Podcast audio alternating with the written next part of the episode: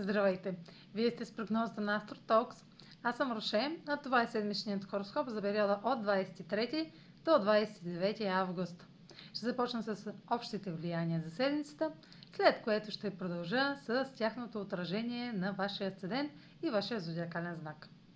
На 23 август Венера е в хармоничен аспект с ретрограден Сатурн във Водолей и северният кармичен възел Близнаци предпоставка за ангажиращи връзки и дългосрочни трайни инвестиции, които ще подкрепят пътят ви напред.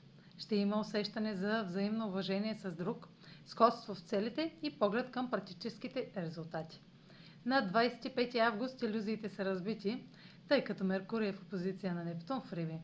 Меркурий е и в аспект към Плутон на 26 август. Истината, която разкривате, ви призовава да се заемете сериозно с фактите.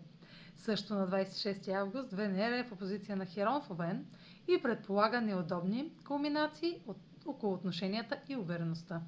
На 29 август Слънцето е в квадрат с северния кармичен възел в Близнаци и южния кармичен възел в Стрелец. Ще трябва да избирате между миналото и бъдещето. Пътят напред е отворен, но има изисквания.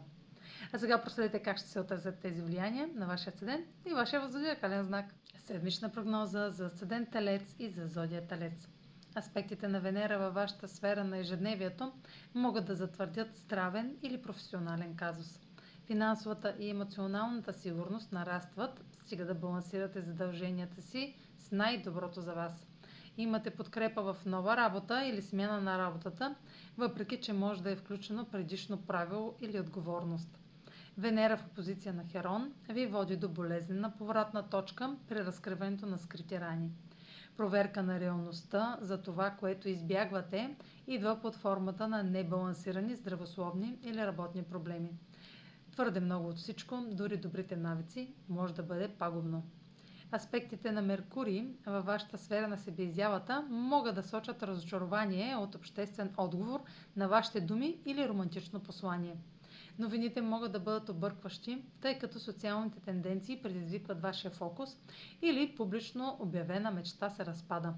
Можете обаче да дадете възможност на вашите думи или идеи, ако засилите фокуса в областта на пътуванията, образованието, правните въпроси или издателството. Вашите идеи биха могли да намерят по-широка аудитория, когато включите новата информация, която може да доведе до пълна реформа на вашата система от вярвания. Слънцето също в сферата на себеизявата в квадрат с кармичните възли реактивира тема от 15 август. Обещание или надежда, включваща споделени финанси, интимност или психологически въпроси, изискват поглед отблизо. Преди да можете истински да създадете, отпразнувате или покажете истинското си аз, трябва да постигнете известна степен на независимост. Това може да е свързано с настояване за детайлите около финансов или емоционален купнеж или може би се отдръпвате от поглъщаща ви връзка или мания. Това е за тази седмица. Може да последвате канала ми в YouTube, за да не пропускате видеята, които правя. Също така да ме слушате в Spotify, да ме последвате в Instagram, в Facebook. А за онлайн консултации с мен може да посетите сайта astrotalks.online, където ще намерите услугите, които предлагам, както и контакти за връзка с мен. Чао! Успешна седмица!